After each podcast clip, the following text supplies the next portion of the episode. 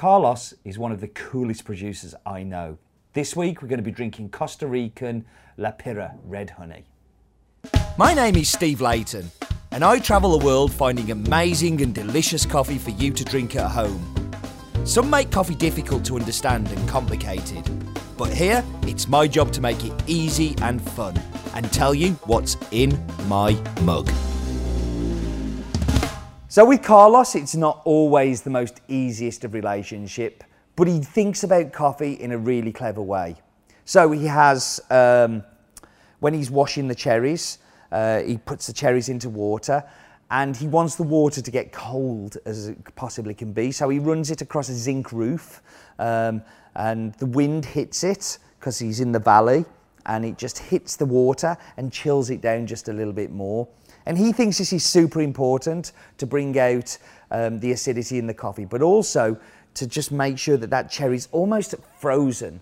Um, He's also, you know, very much into building things on the farm. So he, he's very handy. Uh, most of the machinery um, and things around the farm is hundreds of years old and he's just adapted it or uh, changed it to make sure that he can still use it, but use it in a more dynamic and interesting way.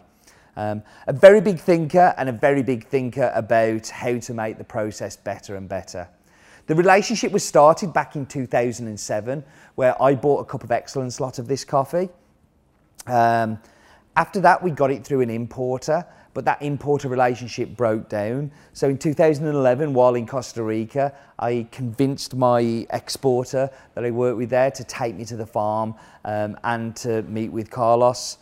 And it's really taken me seven years of visiting most years um, to get to a point where now I feel like our relationship is uh, very solid. And this time was one of the, the best relationships, best times we've had together, and he really let me in.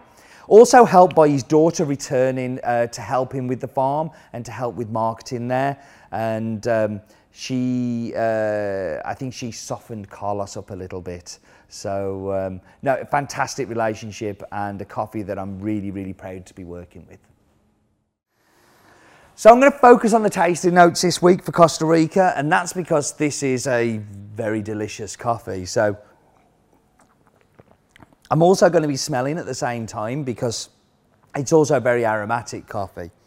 So on the taste and the aroma, you get like a real floral, um, kind of like jasmine uh, coffee blossom. You won't have smelt coffee blossom probably, um, but honestly, you're missing out on one of the best aromas in the world. Um, and you definitely get a lot of that, but you also get a lot of sweetness in the in the taste. So uh, white sugar, a little bit like uh, caramelized sugar as well in there, and um, yeah, the tasting notes for this coffee can change on the brew method that you end up going with, but for me, I always find florals, I always find sweetness, uh, and I tend to find a little bit of like caramelly. So there we go. So I've talked about Carlos and La Pira, but I want to talk a little bit about some of his principles on the farm. So Carlos is a kind of guy that is obsessed with everything. So he's obsessed with processing, he's obsessed with picking on the farm. Uh, but he's also very much in touch with nature, um, kind of almost a little hippie like, uh, which is kind of quite cool.